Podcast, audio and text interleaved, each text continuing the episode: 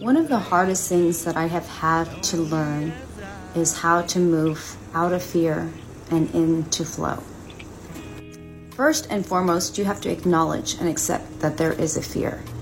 And this fear only stems from the unknown of new challenging situations. By reframing that fear and recognizing that this is an opportunity for growth and a redirection for something that you've been manifesting, you can pave the way for unlimited opportunities for what's to come next. A positive transformation. Setting clear and realistic goals that align with your skills and your heart's desire is the fastest and the clearest way for you to step into flow. Balance. You need to balance it all. And you do this by breaking down all of these steps into smaller steps.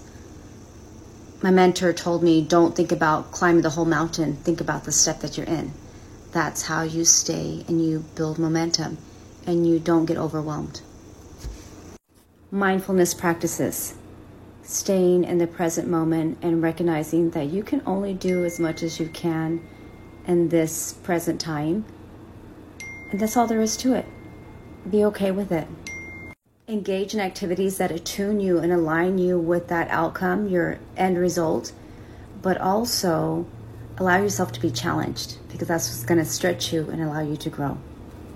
One of the things that I do is that I imagine, just imagine being on the other side of that bridge, crossing that bridge that seems so scary, so unbalanced feel uncertain, you know, so shaky.